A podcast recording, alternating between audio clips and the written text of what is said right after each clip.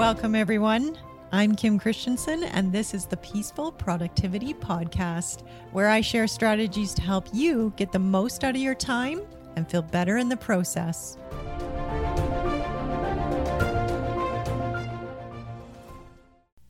Hi, everyone. Welcome to episode number 100 of the Peaceful Productivity Podcast. I'm so excited you're here, and I cannot believe that we're already at episode number 100. I was taking a look back, reflecting on the episodes that we've done, and I've done a few now on financial confidence. And I've noticed that that is a bit of a theme that's woven throughout all of these peaceful productivity podcast episodes is this idea of becoming more financially confident in what we're doing in order to have a greater impact on our financial situation and the ability to offer our contribution to the world in a way that feels peaceful. So it's been an amazing journey, and I'm so glad that we've arrived here together. And on that note, I'd like to kick off a series on financial confidence because I was giving it a lot of thought recently around what constitutes financial confidence? Why do some people have it and some people don't? And how is it related to financial security? Because what I'm starting to realize is the importance of financial security in terms of financial confidence and how the two concepts are interrelated. So that's what I want to share with you today and to kick off our series on financial confidence. I was talking with a friend recently about what financial confidence actually is and been doing some investigating online and noticed that there's a lot of different definitions. But what I liked about this conversation that I had with my friend is when I asked her if she felt financially confident, she responded, Well, do you mean in terms of my income, in terms of my savings, or in terms of my ability to invest. I thought that was a really great way of looking at it. So I'm going to use that for this series on financial confidence. So I'd like to dedicate this first episode to generating and growing your income. I'll do the second episode on savings and spending. And then I'll do the third episode on investing. So, how do we define financial confidence as it relates to generating an income? I was looking at a bunch of famous examples of people who were able to generate what, by some measures, would be a successful business income or even a successful employment income. And what I noticed when I was looking at all of these examples is that they had three things in common. Those three things are a belief in themselves, a belief in their offer, and a willingness to engage in trial and error. Let's start with Oprah Winfrey. Oprah is quite famously known for growing up in very challenging circumstances. However, as the story goes, she believed in herself and her abilities, which led her to challenge the status quo and become one of the most influential women in the world.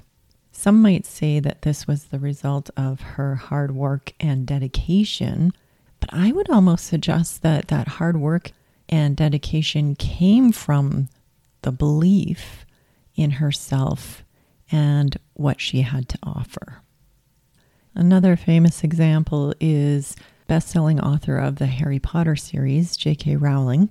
She was a single mom living on government assistance before she wrote her books.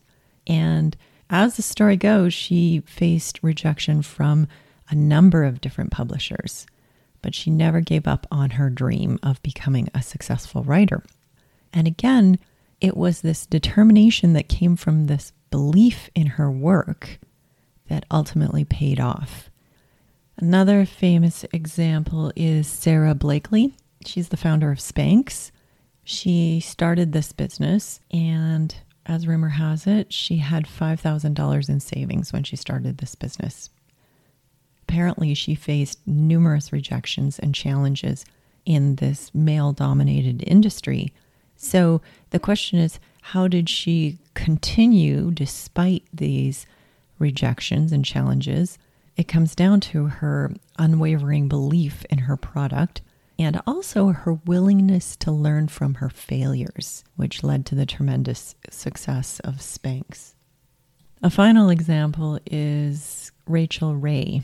She's a celebrity chef known for working with Oprah Winfrey, and she apparently began her culinary career as a cooking instructor. So, for those of us who watched her in the beginning, we know that it was her approachable style that really won over the hearts of her viewers, and also her belief in the power of a simple, delicious recipe. So, Rachael Ray's vision and her belief in herself to deliver on that vision was what ultimately led her to have her own television show and become a famous cookbook author. So, when we talk about belief in self, that doesn't necessarily mean that we believe that we know everything that there is to know in terms of delivering our product or service to the world. It just means that we can figure it out. We have belief in our ability to problem solve, trial, error, and adapt. It comes back to that growth mindset that was made famous by Carol Dweck in her book Mindset. This ability to understand that we might not have everything that we need in order to be successful, but that we can figure it out through trial and error. I was working with a group of young women recently around this very topic, actually, financial confidence, and we were talking about the pressure that they feel in order to figure out their career choices and make a mark early in their career. And they were saying that they experience quite a bit of pressure around that. And there's also this sentiment around finding your passion and working in your passion. So, needless to say, that these young women were really feeling the challenge and the pressure of trying to figure all of this out in a very short time frame. Now, that's something else that I would offer in addition is that the willingness to trial and error, something that you could ask yourself is with what time frame am I willing to commit to trying something? to experimenting with this. There's two features of trial and error I think that sometimes get overlooked. We might tell ourselves in the beginning, oh, yeah, I'm willing to try this out, but without a defined timeline, we have no basis by which we can go back and measure. If we just leave it ambiguous or say something like, well, I'm going to keep trying until I'm successful, even that word success is quite ambiguous.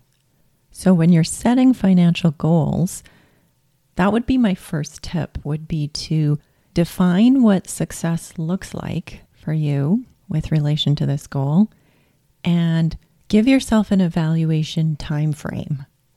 So, for example, my goal is to earn X amount of dollars over the next 3 months and I will evaluate my progress every single week when you get really clear for yourself around the time frame, it allows you to monitor your progress more easily. This is what I love about weekly coaching calls is because it not only sets up that time frame for you, it's operating by default, it also gives you an opportunity to reflect on what's working and also to plan for the next week. The second tip that I have in terms of measuring your progress would be to set those metrics at each evaluation time period to determine whether or not you're on track or not. So, for example, if your goal is to have six clients over the next six months, then you might naturally break down that goal to be one client per month. Once you get to that evaluation time period, you can then look at what's working in terms of that one client, what hasn't worked so far, and what you would like to change in the future. Okay, to summarize, the components of financial confidence that we've talked about this episode are a belief in self, a belief in your vision, and a willingness to trial and error. One thing that I'll mention about a belief in self is that I'll often talk to people, young and old, who don't have a belief in themselves because they tell themselves that they've never done it before or that they've tried and it hasn't been successful in the past. So they're using their past experience as evidence of why they can't be successful in the future. I've done this myself, and what I've noticed is it's such a limiting belief. When we choose to believe that the reason we can't do something is because we've never done it successfully in the past, we just tend to, because of confirmation bias, look for reasons that reinforce that belief. And so it becomes a negative, self perpetuating cycle.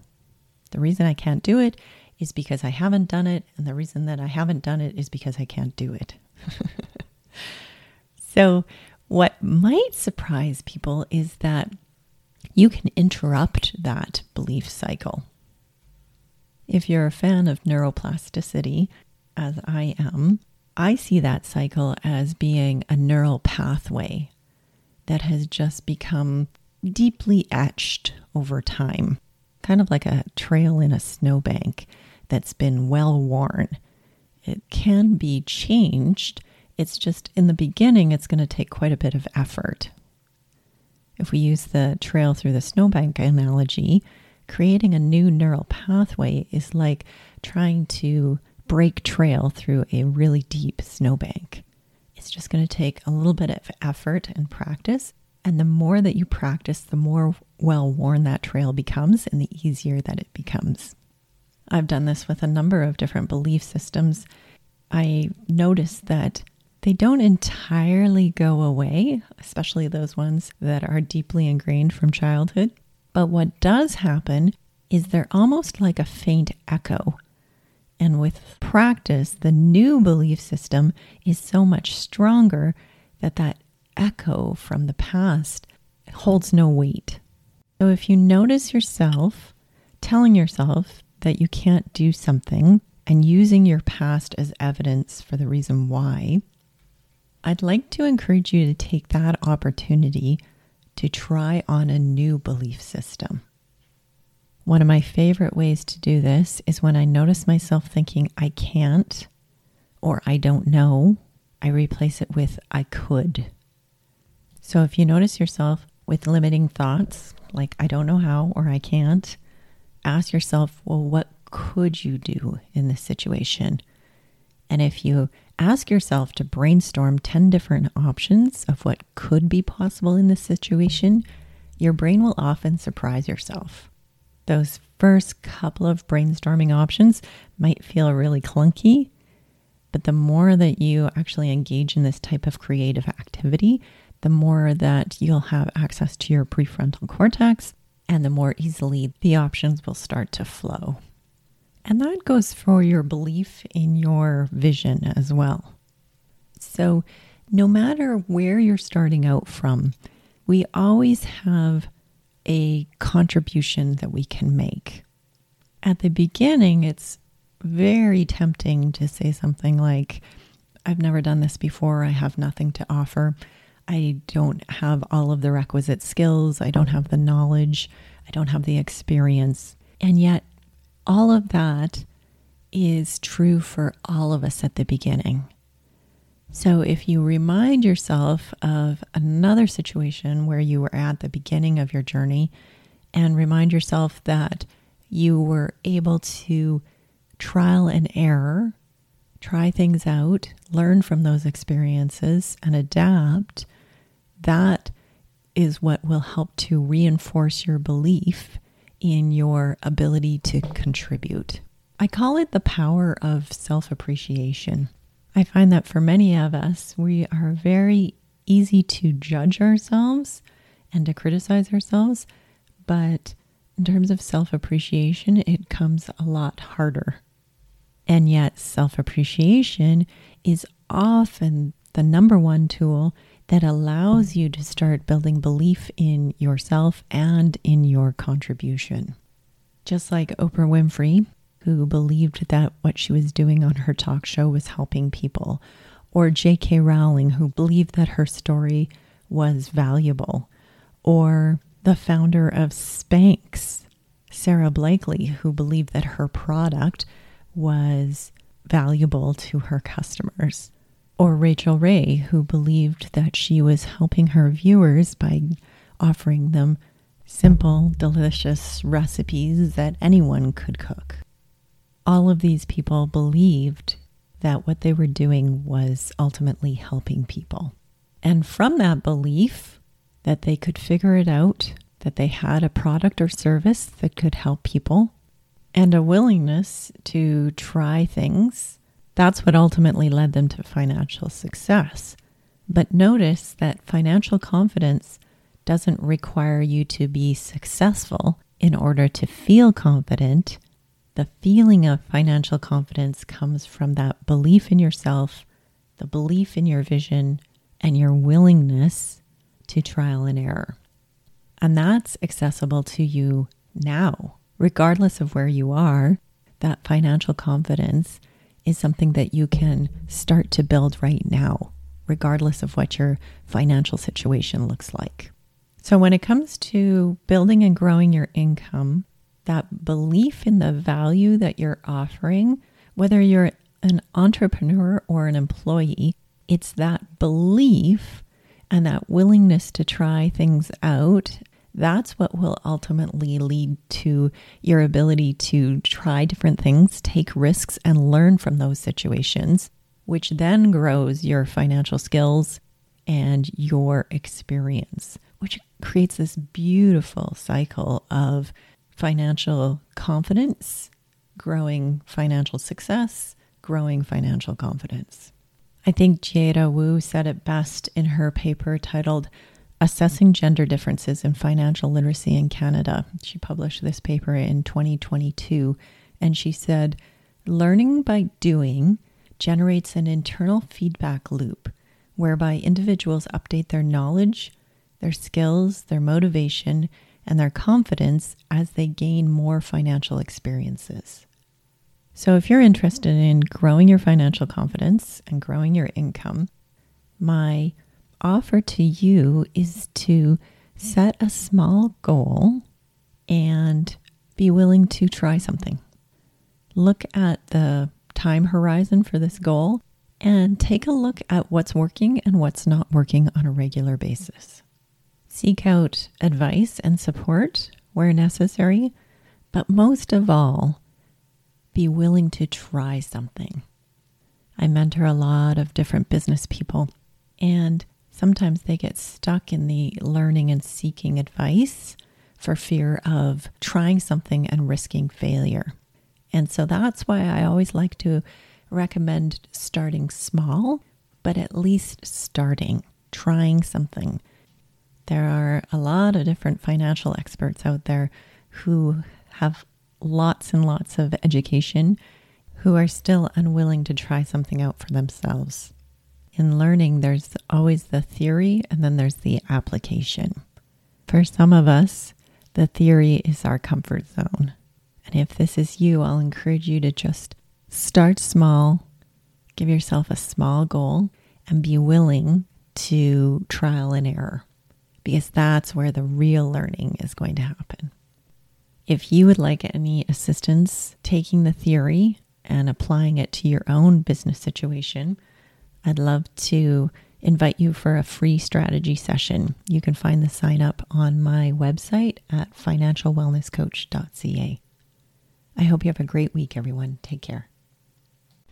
Are you looking for a coach who will help you increase your business profit while protecting your time and your well being?